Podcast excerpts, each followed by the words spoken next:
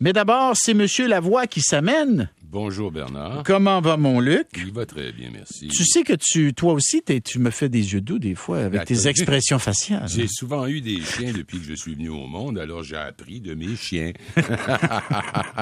des fois, tu me fais des... Et des fois, je ressemble à un bulldog. Des, fois, tu me fais des airs enragés. Exactement, c'est ce que j'allais dire. Alors voilà, les Russes qui sont pas contents du Canada et qui décident de pénaliser Radio-Canada. Voilà, alors euh, la Russie a annoncé ce matin, la fermeture du bureau de Moscou de la radio-télévision de la CBC Radio-Canada et l'annulation des accréditations et visas de ces journalistes en réplique à l'interdiction de diffusion de chaînes du groupe russe RT au Canada. RT, les gens qui savent pas, ça existe, ma foi, depuis des années. C'est la télévision d'État, ça? Non, c'est une télévision destinée à l'étranger. Ah, c'est comme le TV5 russe? Non, pas vraiment. C'est plus, ça ressemble plus à, aux radios en honte courte autrefois, Voice of America ou quelque chose comme ça. D'accord. Alors, c'est euh, RT, c'est ça a toujours été vu comme un organe de propagande de la Russie. Hmm. Il y a beaucoup de journalistes d'ici qui y ont collaboré, puis qu'il n'y a rien de mal dans ça en passant. Mais euh, ils ont décidé de les bannir dès le début du, conflit, de bannir euh, RT au Canada. Alors, voyez-vous, c'est la première fois que Moscou bannit un média occidental depuis le début de l'offensive russe, le 24 février. Ah, puis ils choisissent le Canada, tiens. Hein, voilà. La décision a été prise d'adopter des mesures, euh, je la cite, je cite Madame euh, la porte-parole des Affaires étrangères, Maria Zakharova. Hmm. La décision a été prise d'adopter des mesures de représailles du fait des actions du Canada en l'occurrence, il s'agit de la fermeture du bureau de correspondance à Moscou et blablabla. Alors, on a, elle a accusé le gouvernement canadien d'avoir adopté une position ouvertement russophobe. Bon. Bon, elle a estimé lors de son briefing hebdomadaire que CBC Radio-Canada était devenu un mégaphone de propagande anti-russe. Bon, ben écoute. Oh, ouais.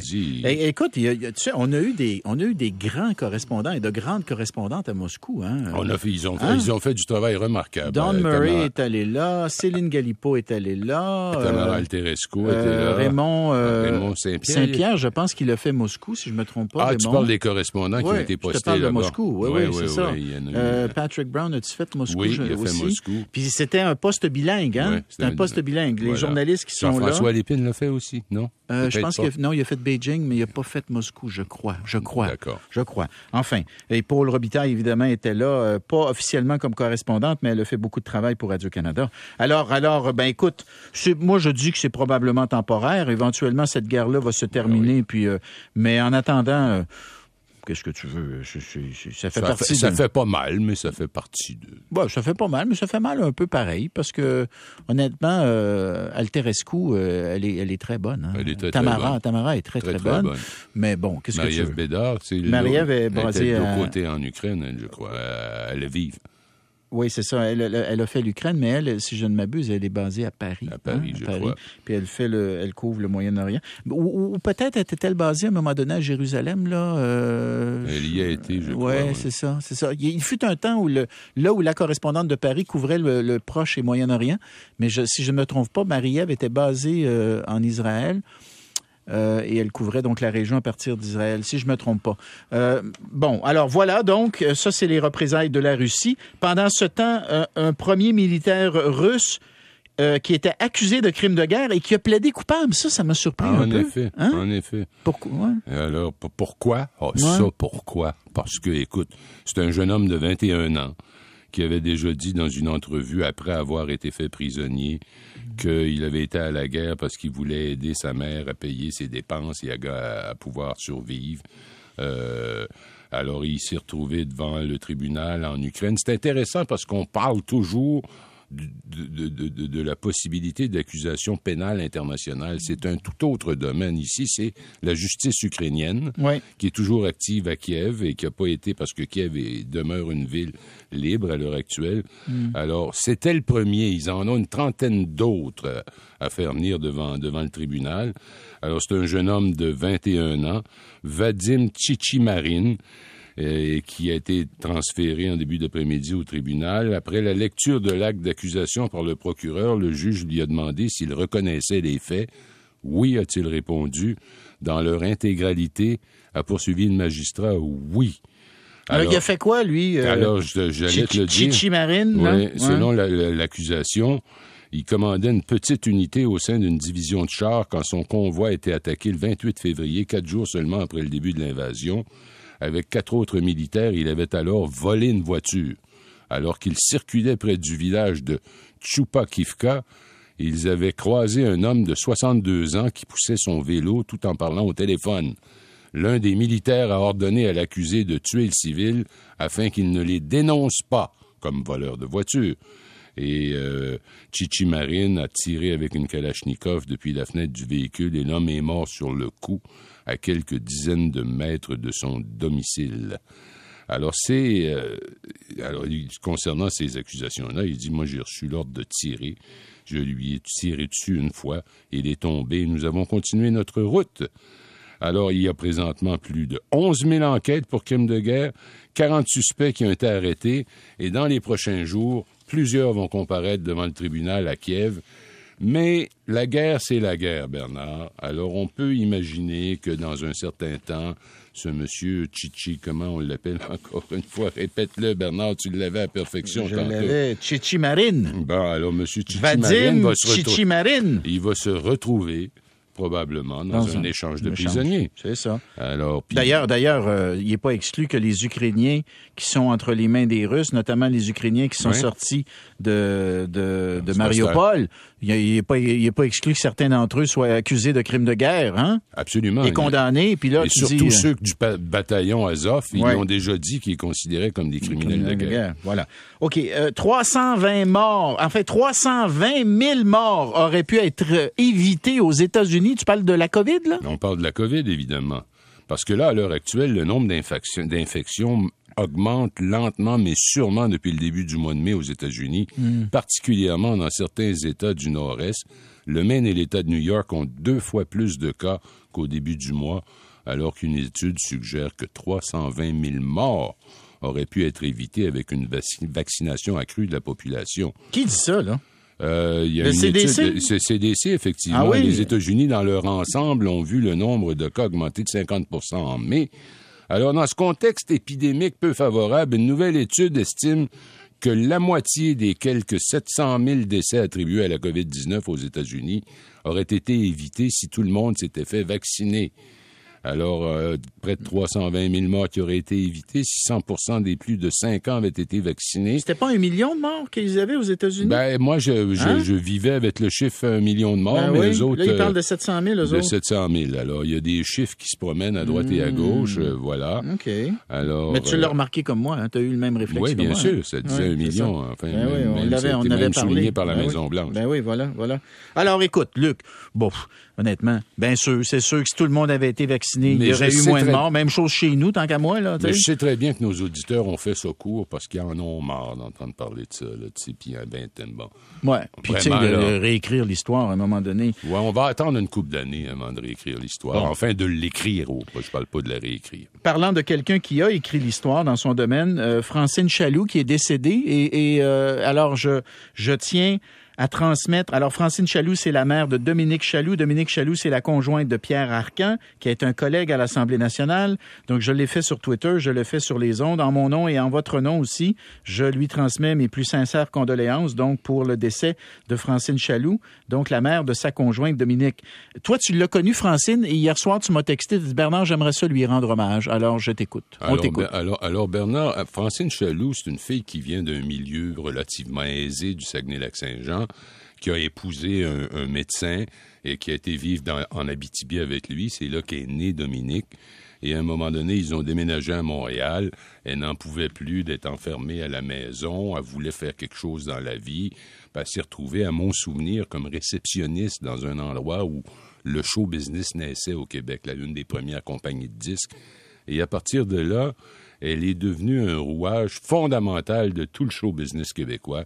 C'est-à-dire que avant elle, le métier de relationniste des artistes, ça n'existait pas au Québec. L'agent, l'agente, là? Non, c'était pas l'agent. C'était la relationniste. Celle qui faisait les contacts avec les médias, celle qui faisait les communications. D'accord, d'accord. Alors, tu pouvais pas vraiment contourner Francine Chaloux.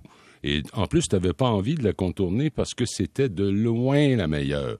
C'était quelqu'un qui connaissait tous ces journalistes. C'était une femme dotée d'une énergie, Bernard, je n'en revenais pas.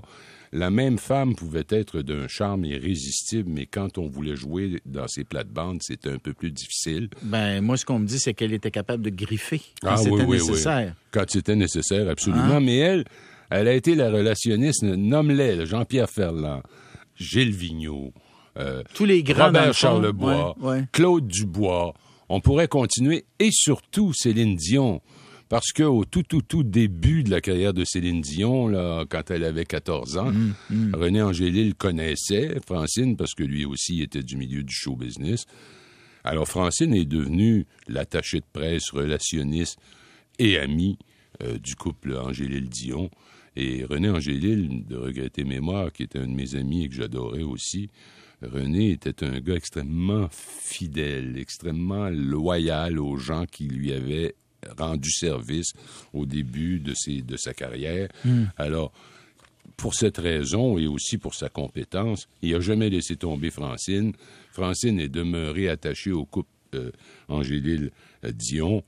Francine, c'était aussi quelqu'un qui connaissait tout le monde. Vraiment, c'était une femme. Moi, j'en revenais pas. on avait l'impression, euh, ça c'était avant les cellulaires au début, on avait l'impression qu'elle avait un téléphone greffé dans sa main. Elle avait toujours quelqu'un qui parlait de toutes sortes d'affaires.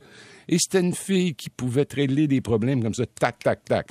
Elle avait sa propre entreprise. Euh, bon, elle a Qui a très bien marché, là, hein? Qui a très, très bien marché. Très, très, très bien marché. Très, très bien marché, en bonne partie à cause de son talent puis du talent des gens qui l'entouraient. Entre autres, je pense à Muriel. son nom de famille m'échappe. On l'appelait Mumu. C'est toujours un travail d'équipe. Et Francine était l'épouse d'un de mes très chers amis, euh, Georges Germain.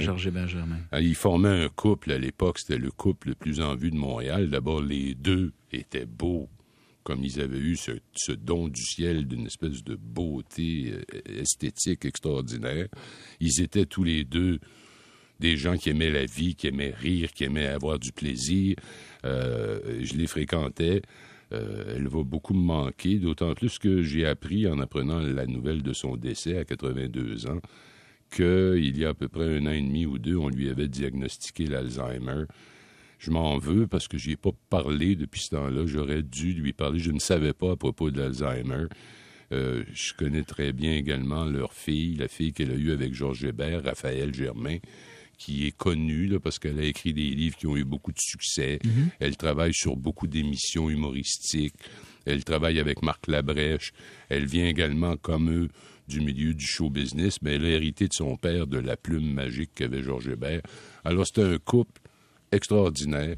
C'est quelqu'un qui nous quitte et qui laisse un vide immense derrière elle, et c'était surtout une sorte de bibliothèque ambulante de l'histoire du show business québécois.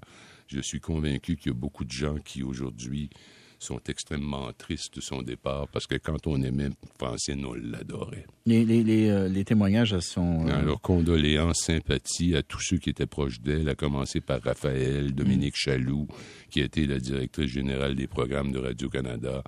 Alors, Pierre Arcan, qui était mm. aussi un ami, qui est un ami à moi aussi. Alors, Francine euh, je, ne sais pas, parce que moi, je suis pas vraiment un croyant dans la vie de l'au-delà, je sais pas. Mettons que je me transforme en croyant pour un instant. Je lui dis bonne continuation. Hein. Je veux dire, peut-être que ça va continuer. Il y en a plusieurs de ceux qu'elle a servi qui sont là, eux autres aussi. Ou, euh, en tout cas, repose en paix. Repose en paix. Hein? Repose en paix. Très bien, euh, mon cher Luc, on se retrouve demain. Très bien. Euh, on s'en va euh, euh, après. donc, on s'en va. Ah oui, non, tu restes. T'en vas pas, toi. Mais je m'en vais pas. T'en vas pas parce que je veux te garder parce que je veux t'entendre sur le, deuxième chèque de le deuxième chèque à François là. Tu, te doutes bien de ce que je vais dire. Je sais ce que tu vas dire. Puis tu vas dire le contraire. Ben, ça se peut que là-dessus on a un désaccord, mais mais honnêtement un deuxième chèque. Acheter une élection. Un deuxième chèque avant l'élection, moi j'y crois pas là, mais on verra. On verra. Juste d'y penser, c'est un peu des fois, je trouve que tu te troubles facilement. je trouve que tu es trop... Là-dessus, on pourra en parler pour les troubles. je trouve que tu te... Oh, il, me semble que tu en as vu d'autres. Quoi qu'il en soit, on va faire... des élections on va à 500 pièces la shot, on va faire jamais vu ça. On va faire le point là-dessus, OK? Sur le des la possibilité d'un deuxième chèque. Ouais, ben, tu dirais ça au monde. Va dire ça au monde qui paye 2 pièces et 10, 2 pièces et 20 le litre d'essence. Ils vont le prendre, le chèque, inquiète-toi pas. Ben, je, je pense pas qu'ils n'ont pas, besoin d'un chèque, savoir pour qui ils vont voter. Mais regardez, veux-tu veux retenir ton idée? Veux-tu retenir ton... C'est toi qui me cherches. non, non, c'est toi qui me cherches, là. C'est toi qui me cherches. J'ai même pas eu le temps d'expliquer quoi que ce ah, soit. Toi, t'es bien... Des fois, t'es bien misérable. T'es dans le populisme pour ne pas dire la démagogie. Luc Lavoie, la victime, mesdames et messieurs. Pas tard. D'habitude, c'est non, c'est les séparatistes qui sont victimes. Oh, Moi, je le suis. Oh, les séparatistes. Tu radotes. Arrête ça. On s'en va à pause, on continue après.